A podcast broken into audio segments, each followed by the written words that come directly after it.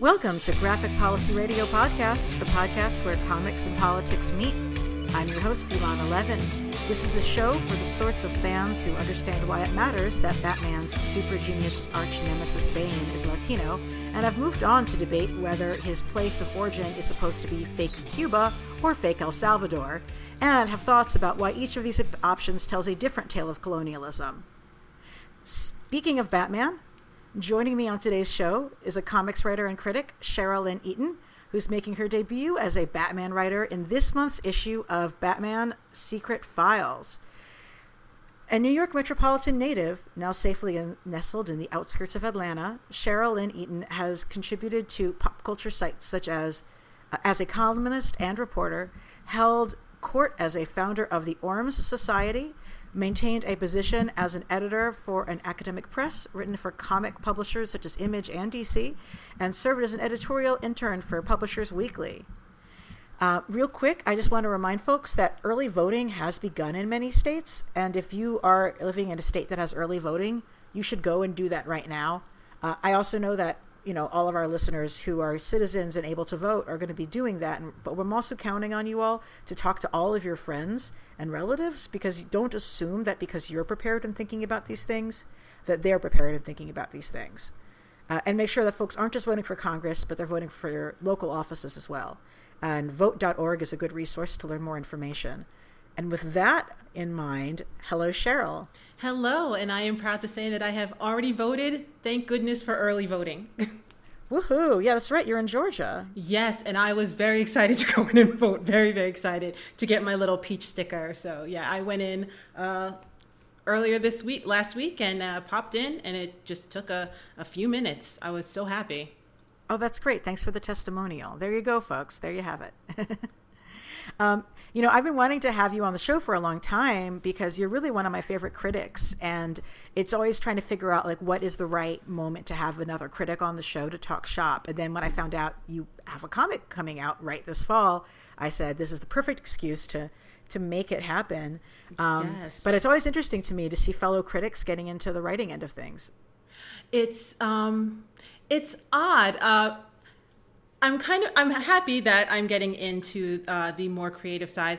I always felt like I was a critic because there were things in the industry that really upset me, and for a long time mm-hmm. I hadn't seen it change. But now that I'm seeing those changes being made, I feel like I can sort of separate myself and hop on over to the uh, to the other side. Although I, I obviously do not stop uh, talking or analyzing these stories, as you can tell on Twitter or any kind of social media. I, am still obsessed with uh, breaking it down uh, according to culture and politics and stuff like that. Yeah, totally, totally. Um, what was the first comic script that you wrote? Uh, was it for the? Was it for um? The 1st comic strip yeah. that I uh, that I wrote that I was actually uh, paid for was uh, for uh, Kelly Sue and Val De Landro for Bitch Planet Triple Feature. That's uh, right. But before that, I was uh, basically doing many many years ago as as a young kid writing a full on Wildcat scripts uh, for uh, the like early edition of Wildcat. So I've been writing for a long time, but my first uh, professional work uh, as a comic writer was for uh, Image Comics for uh, Bitch Planet Triple Feature, which I was so excited and happy to be a part of. Oh wow, yeah, that was a great place. I mean, I liked that she was bringing in new voices and new talent to jump into the world she was building. Yes, and I had actually. Uh, what was so funny is that uh, when she approached me, I had already like said, "Well, I guess comics is just not going to happen. It's just not going to be a thing for me." And uh, she actually approached me. I believe it was at Rose City Comic Con, and said, "Just think about it. You know, I, I think this would be good for you." And uh, she was the one who kind of roped me back in because I was out of the game. I was like, "I, I guess it's not going to happen." And um, she really kind of lit a fire under me and gave me the motivation to to to stick with it and I have to thank her because you know if not for her, I don't think I would be uh, I would be writing about comics, but I don't think I would be writing comics. Right, right. And had it been a long time since you'd done since you'd written fiction? Um, for comics, yeah, it it yeah. had been a while, yeah. it's always interesting trying to change gears. Like I, I think that if when I started to do fiction for the first time as an adult ever, like I, I, was really thankful that I'd been starting to play Dungeons and Dragons. Like I needed something to kick my oh, head wow. out of strictly critical mode and into a fictional universe building, I suppose. I don't know. Uh, did you have anything that you were doing to sort of bring yourself into storytelling rather than just story analysis mode?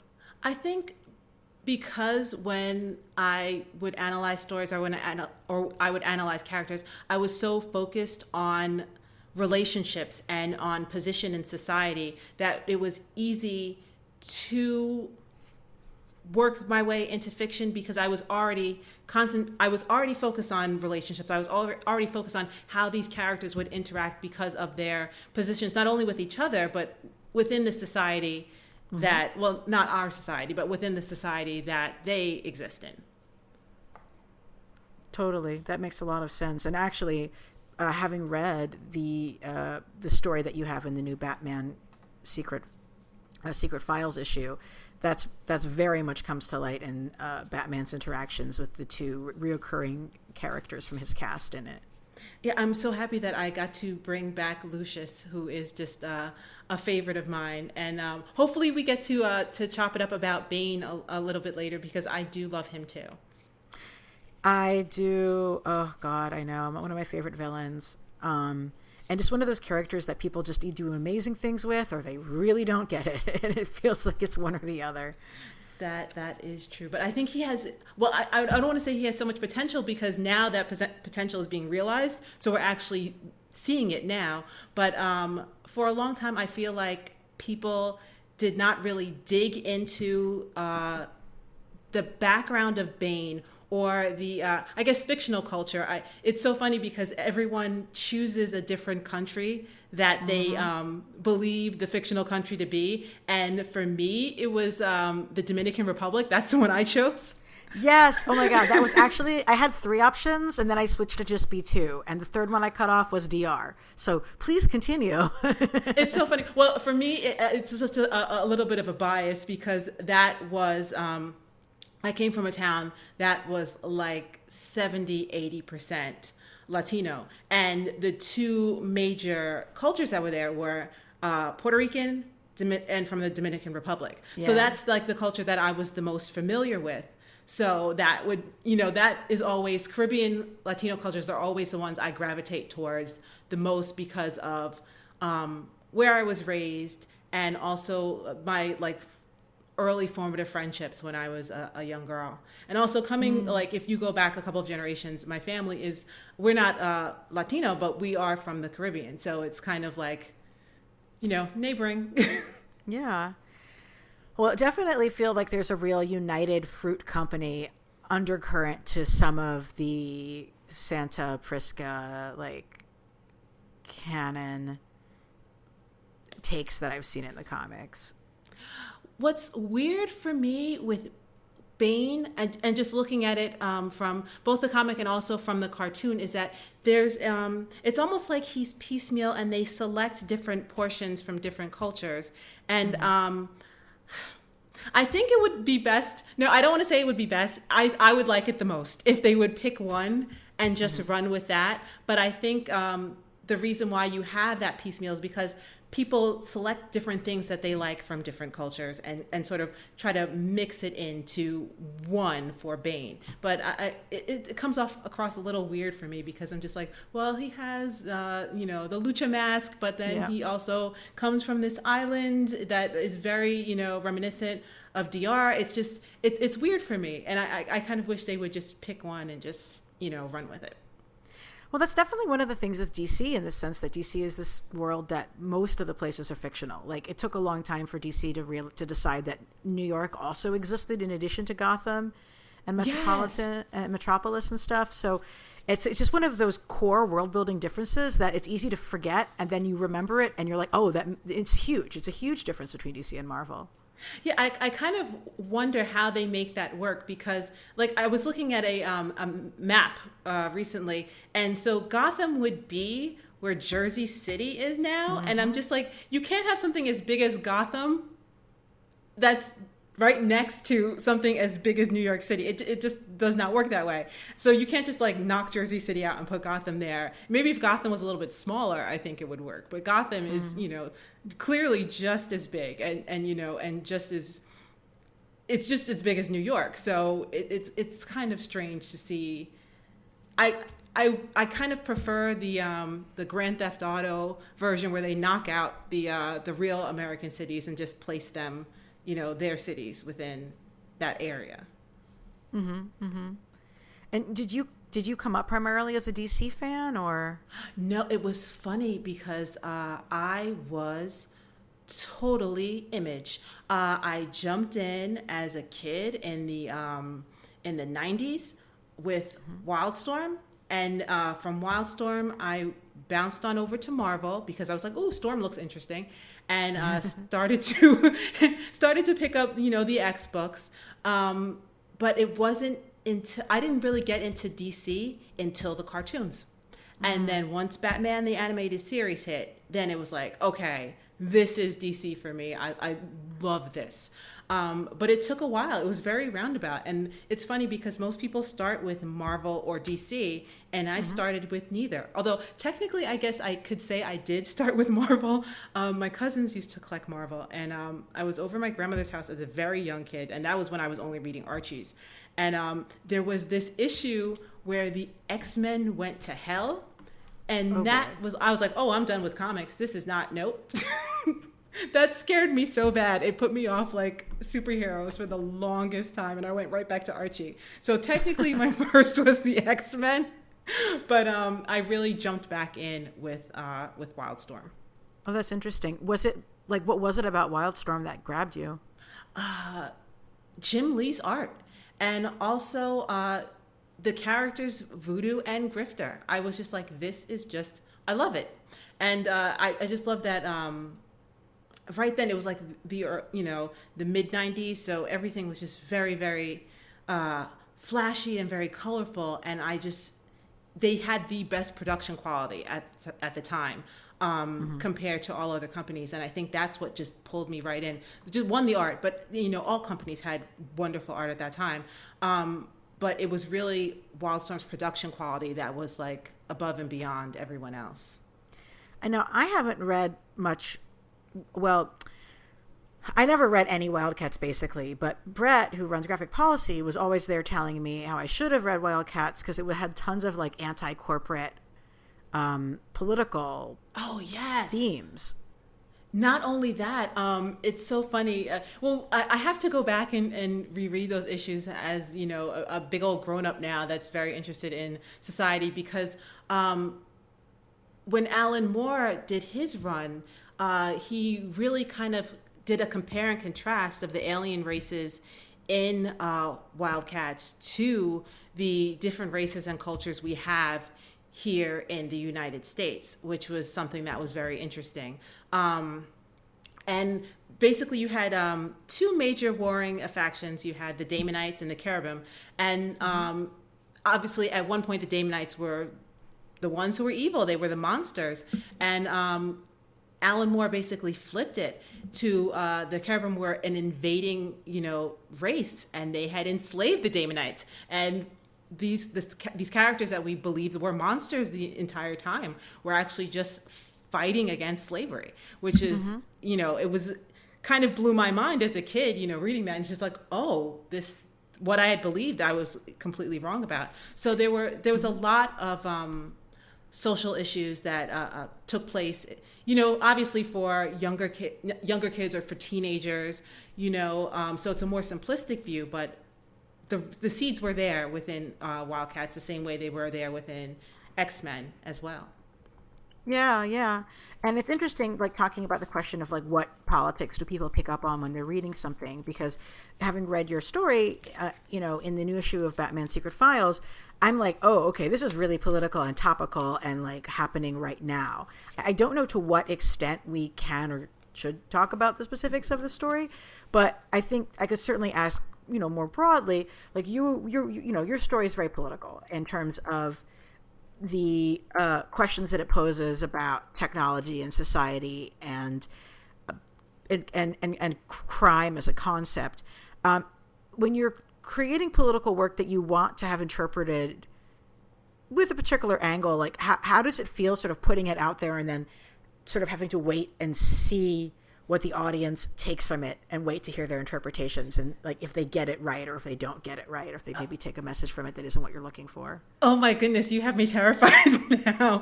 Um, the funny thing was when i wrote the story i did not think about that i, I didn't think about uh, being political what i thought about was how much i felt like i was one of the people from the hill and mm. how the hill is not represented anymore and or and has not been represented for a very long time uh, within the DC universe and within the books. I think the last time was uh, Batman the Hill uh, with mm. Priest and uh, Shawn Martinbrough was uh, I think that was the the last time anyone had really focused um, on those characters and what they wow. are doing when Joker is you know blowing up banks and uh, mm-hmm. amusement parks. So uh, my first focus was I want to tell a story about the people that remind me of the people from home, and mm. that was more that was more the focus than um, talking about politics. It was representing um, a group that I felt was missing um, or hadn't been talked about for a while in the in the Batman or in the, in the DC universe. That's really great though, because you know the the idea of that Batman would have the same relationship with people from every slice of life is ridiculous. Um, so having a take on him that's really rooted in a particular community, uh, especially one that's like feeling like Batman has really left them and hasn't really done shit for them, is is really important. And not only uh, Batman, but also Gordon and uh, the Gotham Police Department. Mm-hmm. Uh, they are so focused on metahumans and so focused on the uh, the inmates of Arkham that a lot of people fall through the cracks in that universe, and uh, that's something that I wanted uh, to discuss, um, which is something that you you don't see. Um, in our universe, because uh, you see almost like an obsessive amount of over policing, um, yeah. So it's really um, a contrast to what goes on for us to what goes on in you know in Gotham. Well, yeah, I mean, I think that's a good question, though, right? So, like, if we're talking about the problem of over policing, uh, in terms of the fact that, for example, the overwhelming, even even in New York today, with you know, with Mayor De Blasio, the overwhelming majority of people who are arrested for just basic minor drug possession are still people of color, even though most of the people who have drugs are white people. Um, you know, like we're talking about we're talking about that problem of over policing, but then there's but then in in comics you look at a lot of places because uh, the heroes are generally speaking put into the same category uh, as vigilantes as people who are supposed to be intervening in stopping some sort of concept of crime. It's like it, it, it's it's challenging for us, you know, as people who don't want to romanticize the p- policing as a activity that is somehow always going to help people. Um, yeah, that's it's it's true, and it's something that I struggle with. Um, I not to jump from uh, to DC to other universes, but um, the fact that uh, for Luke Cage, uh, I don't know mm. if you've seen the uh, the Netflix um, TV series. But the fact that he was mm-hmm. made a cop is something that really deeply bothered me. Uh, and I, I, was surprised to what extent it bothered me, but I did not um, like the fact that he was originally a cop. I think it was very important that they leave Luke as someone who is a man of the street, mm-hmm. um, a man who was does not trust cops because they did not treat him fairly. Um, yeah and when you make him a cop, I think you definitely lose that. And not only and it's it's important to have that because I think it's important for children who are from the same area as Luke to be able to see that they can be heroes as well, mm-hmm. um, and see that there is someone who really represents represents them. And a lot of them may feel that the police department does not. Yeah, yeah. I mean, I, I, I, I've not seen season two. I very much enjoyed season one, uh, but definitely one of the consistent critiques that you know I was hearing from a lot of my friends who were who are critics in black activist spaces was like, this is like the most establishmentarian Luke Cage yes. we could have possibly come out with. It um, was it, it was really strange to see that um, a Luke who is so conservative and um, I guess older than his years because uh, mm. Colter is what 39, 40, um, and he his Luke really carry Luke really carries himself as someone who is in his uh, late 40s, maybe very early 50s. So mm-hmm. it, it, he he comes like he comes across like he comes from an older generation than what Luke really should be. Yeah, yeah. Did you did so in second season? Like, did you did you bother keeping up on it or? I am like seventy five percent of the way through the the second season, and I I I enjoy I enjoy the show, but it's just it's just something that nags at me, and um I I seem to find myself rooting for the villains or drawn to the villains. Uh, more mm-hmm. than the hero, which is weird. I mean, I like I adored Cottonmouth, and I yes. understood kind of where he was coming from. Um, he was Harlem, uh, way more than Luke Cage was Harlem. And uh, although I don't agree with, you know, his methods, and I definitely don't agree with the violence, and I definitely don't agree with um, the dealing of drugs and of guns, but he was definitely more Harlem and more of the street than Luke Cage, who is a former cop from Savannah you know, yeah. would be.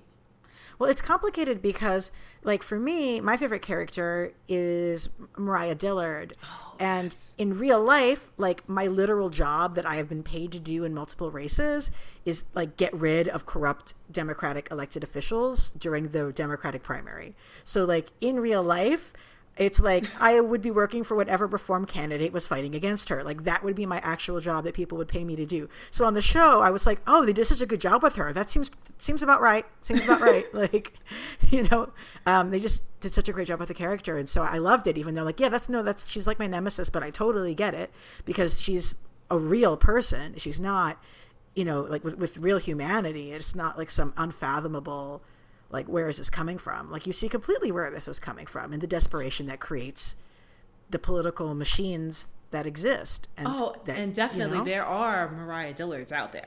Um, oh yeah. so this is not it's not something that like they have demonized uh, like uh, some poor unfortunate soul. No there are people uh, obviously not to the extent i hope because i don't know for sure hopefully not to the extent of a mariah dillard but the, the seeds are there definitely. Mm-hmm.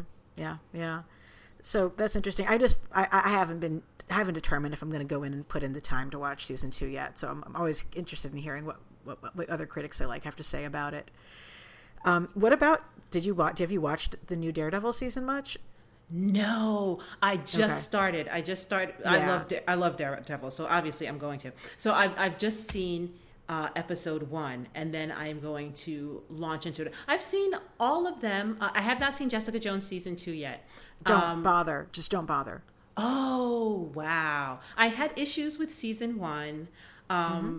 but it was enjoyable.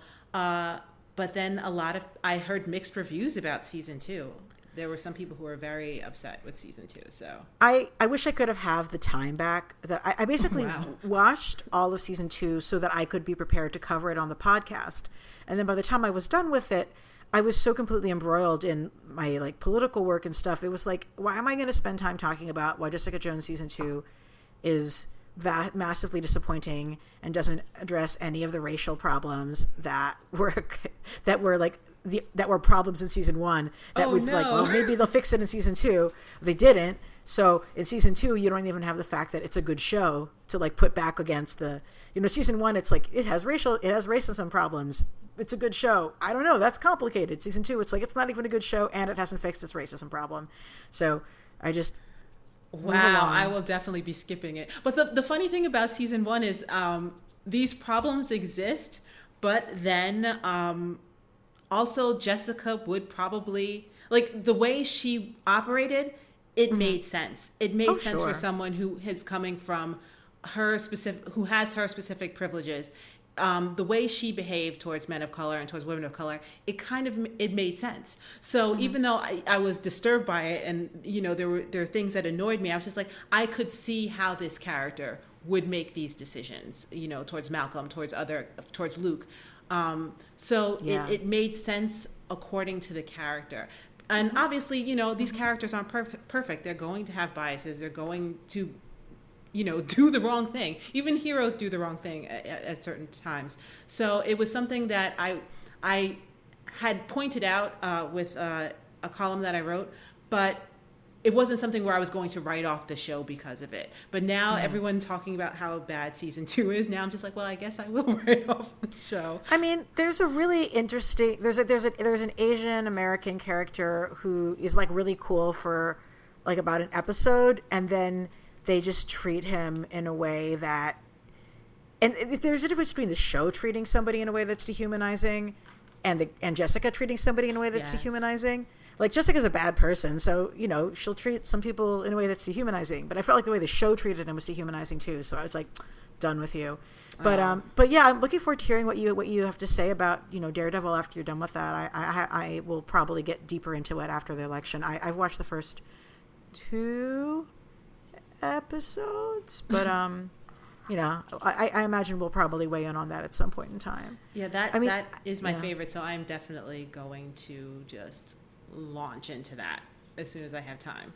Well, I'll take it from you. Like, you know, I was very critical of Daredevil season two. What is it that has you really excited to watch Daredevil season three? Uh, the funny thing is that uh, I am like the complete opposite.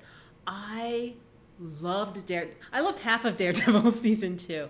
Um, I really. It's funny because um, when you are a person of color who is involved with comics and you have an interest in uh, race and ethnicity and sociology, people just assume that you are only focused on your particular ethnicity, ethnicity mm-hmm. so or race so like i'm only focused on blackness but the interesting thing about um, season two of Daredevil is really the compare and contrast between um, Daredevil and his Irish Catholic background and Punisher and I what I definitely believe is an Italian American Catholic background and yep. just how they um, interact and clash and move with each other and um, that's the one thing that the Marvel Netflix shows got perfectly right. Mm-hmm.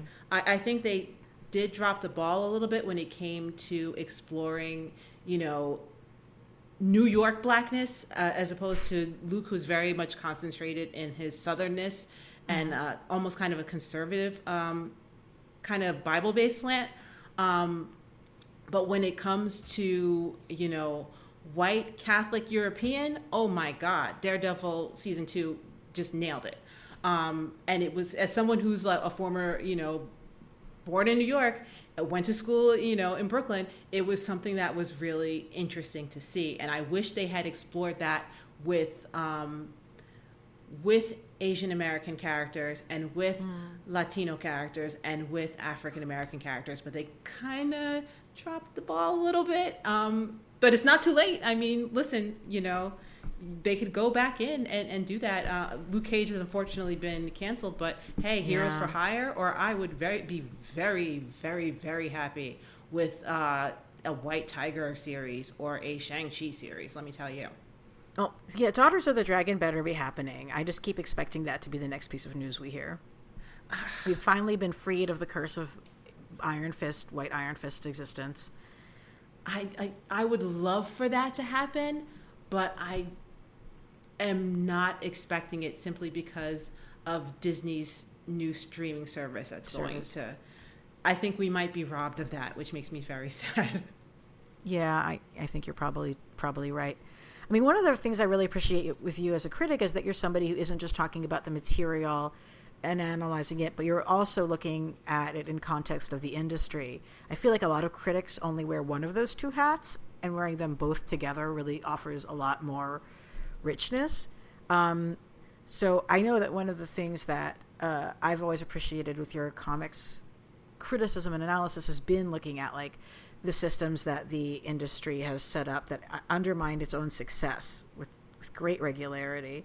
Um, and so it's interesting to see, uh, you know, you're talking also about that the platform issue where Netflix, Marvel Netflix is kind of because Marvel's starting its own streaming, Marvel Netflix has less of a reason to want to keep creating good content for a platform it doesn't own. Right, and the impact that it has um, on society and on us, because it, it makes me a little sad because even though I adored Black Panther, um, when you really think about it, you are kind of losing the African American voice. You still have black voices, you still have black representation, but that representation is from a mythical country uh, oh, for yeah. the most part. So losing Luke Cage, losing Misty Knight, you know, I mean, it would be great if they brought that to the streaming service, but if they don't, then that's a certain, um, those are cultures and voices that are then kind of lost when it comes to representation. And even beyond black people, I mean, even, you know, you have that, you know, those concentrated New York, you know, European, Asian American, there are cultures that are kind of not represented in the larger MCU that are represented in the Netflix universe that I, I would be really sad to see lost. That is very true. And I appreciate like the attempts at sense of place that the series I mean some of them do a different better job of it than others, but of at least going for that. Um, yeah. Well, uh, with um, with your, your work for DC, uh, is is secret is is this story that you're doing is this is the is this part of an ongoing like series of Batman comics or or how does this playing together? Well, uh, Secret Files is something that used to uh, it used to be a not a series but just um, a regular I guess regular occurring um, book that happened in the past. And I think what DC is doing now uh, with Secret Files is really interesting in that um, it's using it to break new voices or. Mm. Um, well, no, just basically that. It's using it to break new voices. So, what is wonderful about uh, the Secret Files book is that it um, it provides a platform and it uses established creators as an anchor. So you have, you know, Tom King, working in the book. And and like that's your anchor. That's your you know your your star. And then you have you know younger writers newer writers that also provide shorter stories that are basically you have the stars sharing that platform. And they're yeah. sharing that platform through you know anthologies which uh, you know I love anthologies. And I love the fact that DC is going back to the you know the well for, for them. And I would love for, for Marvel to do more as well because I think that is the way, that is just the best way to bring new voices, different voices into the industry. Yeah, I, I love it. And for that exact reason, you know, if you're able to have more people mentoring new writers as well, I mean, Scott Snyder certainly seems like someone who's done that for a number of, of queer comics writers, for example, himself, and and now to see like a a, a book with the purpose of getting folks who are you know buying it for a particular writer's name to come in or they're buying it because they love batman and then giving them the opportunity to hear new voices talk about a character they already care of in this sort of one-off format it sounds like just a great way to diversify the industry.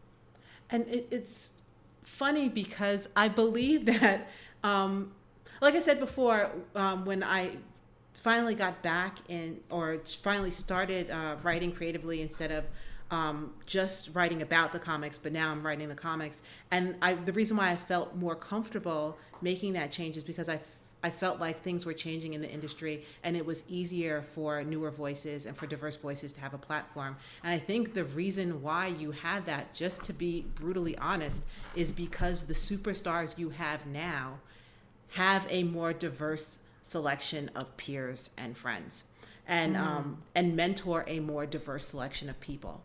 And that is the reason why you have these new voices is because the superstars now, which is still you know not as diverse when you look at the, the superstar list is still you know a bunch of you know white men white men i love white men who i'm friends with but yeah. you know uh, white men straight white men nonetheless and but the difference between this generation that we have now of superstars and the generation before it is that this generation is friends with mentors and collaborates with a wider selection of people. And that's why the industry is changing. For at least I believe that's why the industry is changing.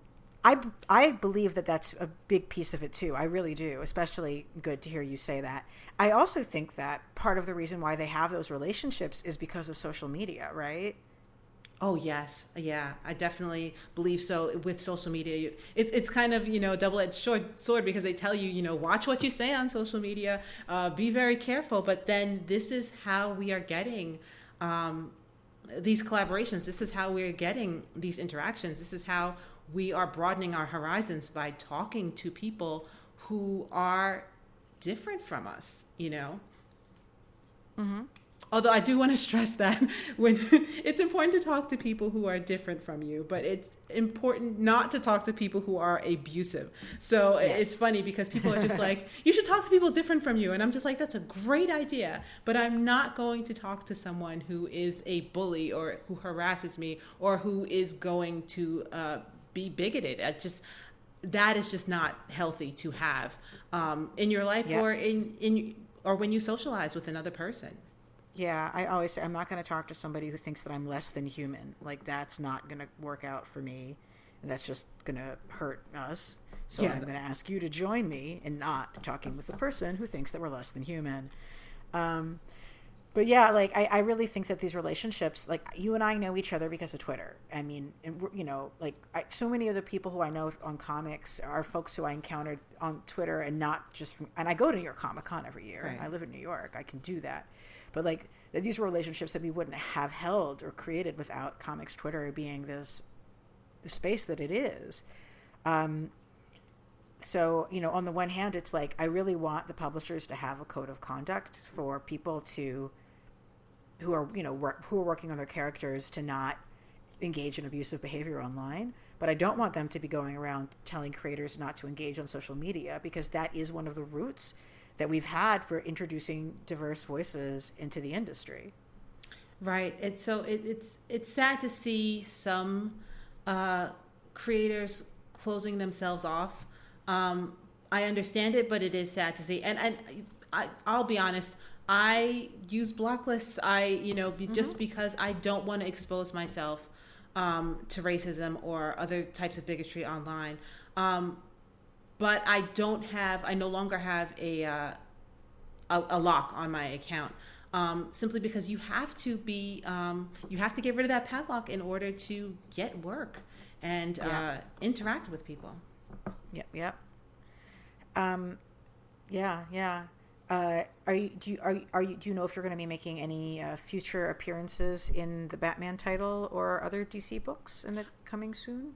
I, I don't know, but fingers crossed. I would love to. I would love to. Everybody revisit. go buy it. Yeah, I, I I love the pitch you put together of her Batman Decades. Um, I want that so bad. It's so funny because I get on Twitter and then I pitch for other people. Like I don't want to write. Like I, this is like this Batman Decade should be a or like DC Decade should be a superstar project. It should be like just top okay, of the line. Tell people about what this is. Okay. Idea. Okay, hold on. First of all, I have to. I think it's. Uh, oh my goodness, what is his? I'm gonna have to look it up while I'm talking on the phone with you. Francisco Francavilla. Yes. Okay. His Batman 1974 image that he mm-hmm. um, released and put online, which is just oh my goodness, it's yeah. just amazing. And what I thought was the best thing about the DC. Well, I don't want to say it's the best thing, but one thing I really like about the DC universe is that um, Superman, Batman, Wonder Woman, these are icons.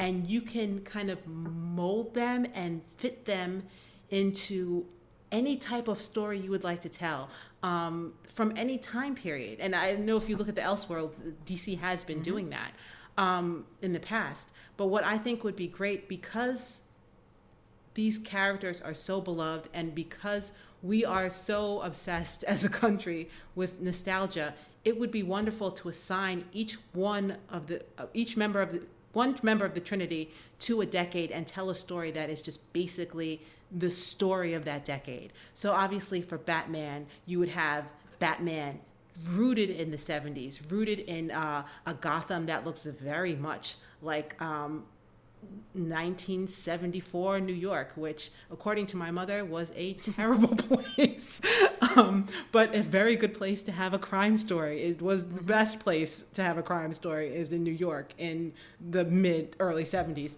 um, or to have Superman in the 1950s, or to have Wonder Woman, uh, 1940s, World War II um, to just to just tell that story of that decade using one of DC's icons, and you could just span that from the 1930s right on up to the 90s or even you know the 2000s if you'd like to. And I would love to see a different team take on.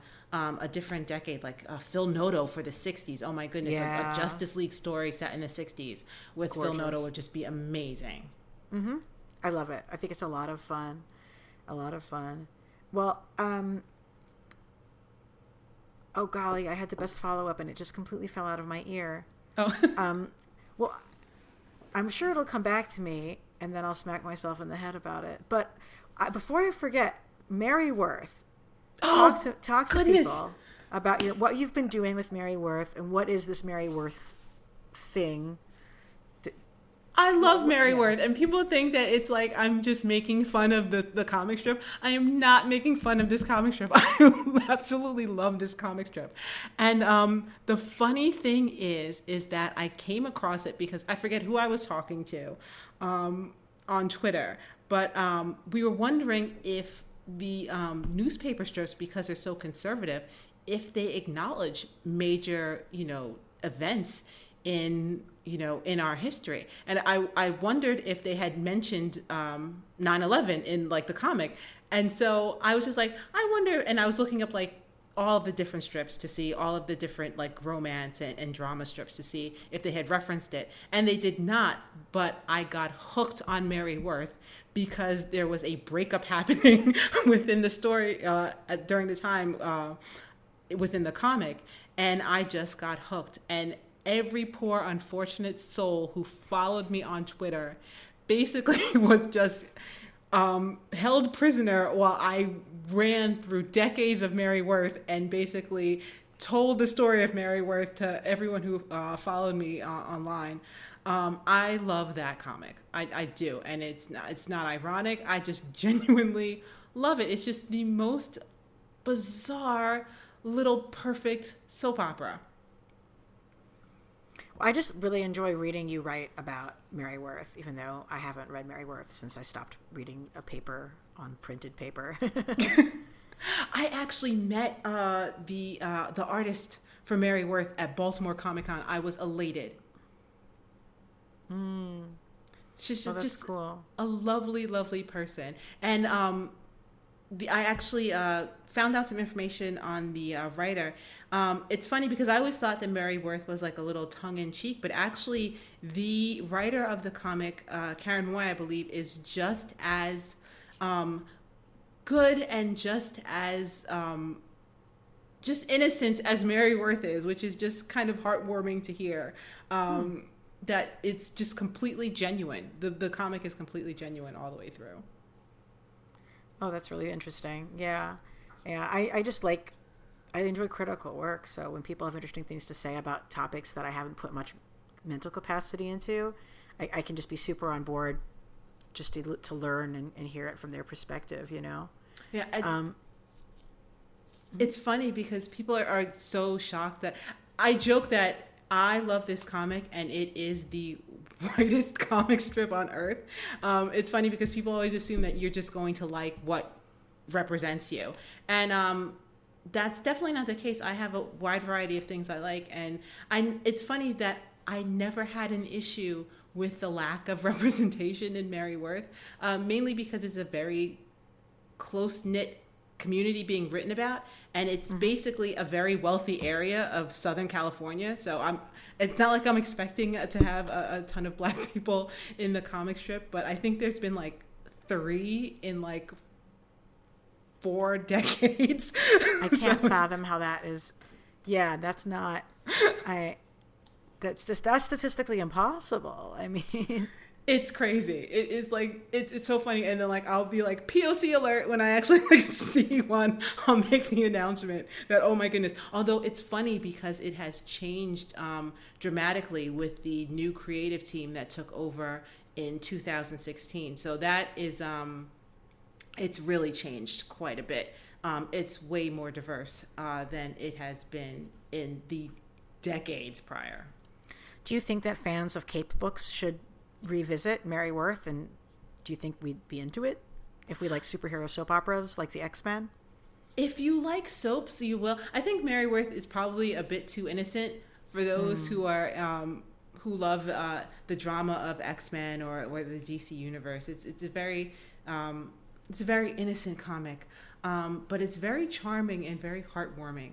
Um, but if you like the old school soaps, I think Mary Worth is something that you would like. You you'll miss gotcha. the there's no scandal in Mary Worth, so it's missing what? the scandal, okay. but the soap is definitely there.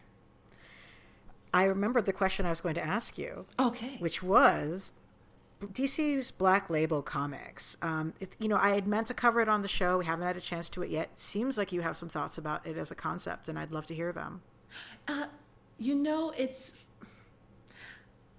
let's hope this does not get me in trouble. But um, I really love the idea of Black Label, and I think it's mm-hmm. it's something that we should have. We should have we should have the ability to explore adult. Uh, I don't mean adult as in you know pornographic, but we have we should have the ability to explore adult themes with these characters in a way that's separate from the main universe that kids and teenagers enjoy. Yeah. Um, I, I, I like the idea of having something that's completely carved off away from the, the main universe. Just, you know, very um, your coffee table book that um, adults can discuss. And I, I feel bad that um, Black Label got such a bad rap um, because of what occurred in Batman Damned, I believe is the um, yep the comic, and yep. it, it, became so focused on the nudity um, instead of the story. But um, that's something that I think the creative team can't. You you don't have control over how the media or how the audience is going to respond to your story. So yeah. you just you just got to run with it. And unfortunately, it became all about naked Batman and um, instead of the, the story itself, and that mm-hmm. became the hook for a black label. It became, oh, this is going to be these salacious. You're going to be able to see Batman nude instead of it's about adult themes now it's about sexual themes. And there's a definite difference between adult and sexual that i think got lost in all of the controversy with um, ding Batman ding ding. Yep. yeah. Thank you. I'm like yes this is very much so. I i um i really was frustrated at how the how how fans and fan media were responding to it. I thought it was really infantile. I um I went I like I felt like the coverage was so bad that I went and I read the issue when I hadn't even planned to, just because I felt like I needed to be able to offer an opinion on this matter. But I was like, okay, we have casual nudity here that is used as a symbolism of Batman's physical vulnerability and this moment, like his emotional vulnerability. So like there's it makes sense that he's naked. They're doing something with it. Right. There's women in sexualized naked situations constantly in comics for like no reason at all this wasn't even sexualized and i was like this makes sense to me. And you know i i think that we i think that fans deserve as much I don't know what the male equivalent of TNA is, but like I don't know DNC as female bodies have TNA, but this wasn't even that. This wasn't even that, and so the the uh, the assumption that all nudity is purient um, was just really miss is just really missing the point. My point was like we deserve purient and non-purient, and this wasn't even purient. And trading it like it was purient is really infantile because that's just not what it was. Yeah, that that's basically it exactly. And what makes me so sad is I think that brought the hammer down on Black Label. I don't know, you know, I don't know how it's going to be going forward, but I, it, it, seemed like DC kind of pulled back once they saw the response um, so uh, we may not mm-hmm. be getting the investment in the label that we would have gotten before if it had not been such a, a, a joking kind of response from the media and from from audiences. I just think people are really uncomfortable with male nudity because they never have to think about it. And like female nudity is just taken as the basic assumption for art. Yeah, mm. and it's it's kind of it's frustrating and I'm not certain how you go about combating that i guess with male nudity um, just just keep going at it until people mm-hmm. get used to it the same way they're used to seeing naked women in comics constantly i mean it's just mm-hmm. like to the point where it's just like oh my goodness again um, maybe that's what it takes for people to finally respond in the same way and you know bitch planet was such a great job of having sexualized female nudity and unsexualized female nudity and being like, look, you can have both of these things and having people be super sexed up in contexts where it's rapey is not cool but you can have people in sexualized nudity when they're having sex in ways that are you know plot that that you have a different emotional response to. Like you know we have comics that have illustrated that distinction before so yeah it's amazing val did an amazing job with what is a really difficult situation, especially probably coming from someone who just has the male gaze as a default, being a man. Um, mm-hmm. The fact that he was able to make that division um, and make that distinction is just, he's just did an amazing job in Bitch Planet. He really has. Yeah, yeah. Uh, it's a great comic. Um, and I know that you have one more thing coming out soon. You're you're been recently announced as a writer for Humanoids. Uh, yes, I'm going to be the writer for the book Omni uh, from Humanoids. Unfortunately, uh, there's a, a, gag order in place, so I cannot um, discuss that more. But I am very very happy uh, to be with this company. It's just a wonderful company, and I'm I'm so happy to start my uh, my first ongoing series. Yeah, that is really exciting. Looking for the ongoing. Can people put in an order for that at their stores yet, or is that uh, not time? It's not time. It's still a little early, but mm-hmm. I, I will definitely love to come back and talk about it once I can. Cool. Yeah, thank you. That was one of the panels I was at in New York Comic Con where I learned a lot of stuff that I did not know previously. So, hey. um, well, we're coming up on an hour and just a little bit. Uh, I wanted to see from you, you know, if our for our listeners, uh, where's the best place for us to keep abreast of your critical work online? Um, the best place would be my website, which is just my name, CherylLynnEaton.com and uh, they just have there's links to everything else there. And um, you can subscribe to the newsletter where you get information on what's coming out next. And there's even a list of uh, my work. And you can get some freebies as well some uh, free snippets of prose and poems and, and stuff like that. Oh cool. Well, i'll be getting on your email list for sure.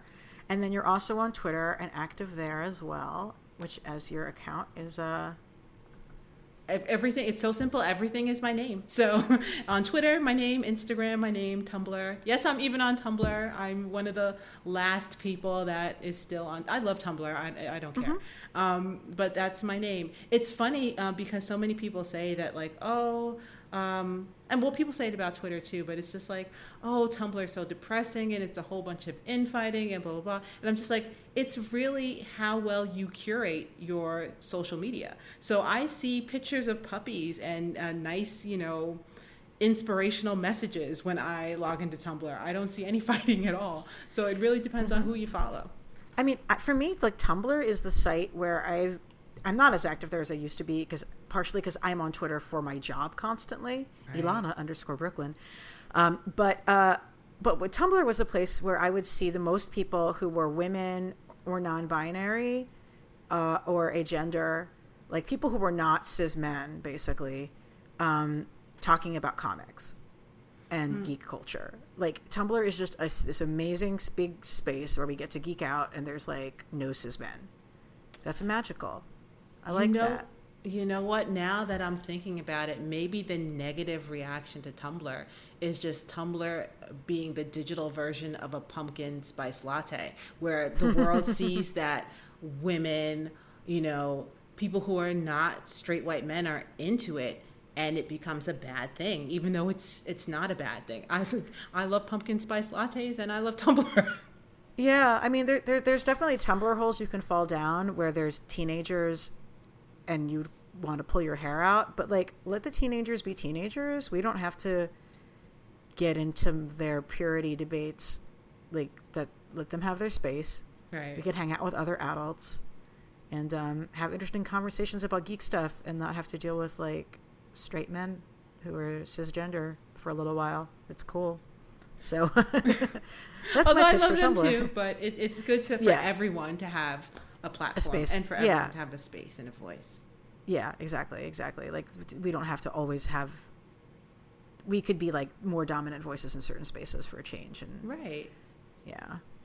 Well, thank you again for joining us. I'm really excited to read the rest of the issue. Uh, I really enjoyed the comic. The artist who did the work, who who you partnered with on it, were really good. Oh, let me give shout outs um, to everyone. Pencils, Elena Casagrande. Colors, Jordie Bellaire. Oh yeah. Editing, Jamie Rich and Brittany Holzherr. I had the most amazing. I, I can't believe how lucky I am every single time. Um, I was unbelievably lucky lucky with Bitch Planet Triple Feature, and this time I was unbelievably lucky as well. And I'm just so scared of like the one time where I'm not gonna have a good team. But so far, I am just batting a thousand. I am just getting the most amazing people to create stories with, and I'm just so lucky. Oh, actually, I should ask, what was the creative process like for developing the look for the young black woman who you created for the story? Um, it was just basically um, the only thing I the only thing that I was just like I would love to have this hairdo, but if you think that something else would be, you know, better, then go for it. But um, luckily, Elena was like, "I'm gonna go for it," and I'm gonna go for the one that uh, you you chose.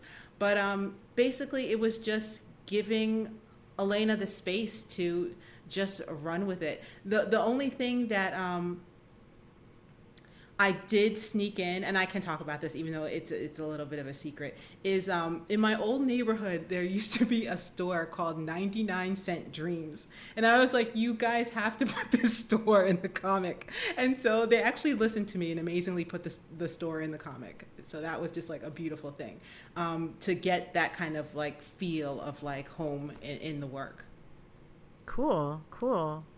I I uh, I definitely am always like, you know, when you when you're when you're doing a quick turn on a story, it's always interesting to hear like how writers and artists are working together to, to develop character looks who like don't exist previously, and you know, black women with black hair and stuff like that is important.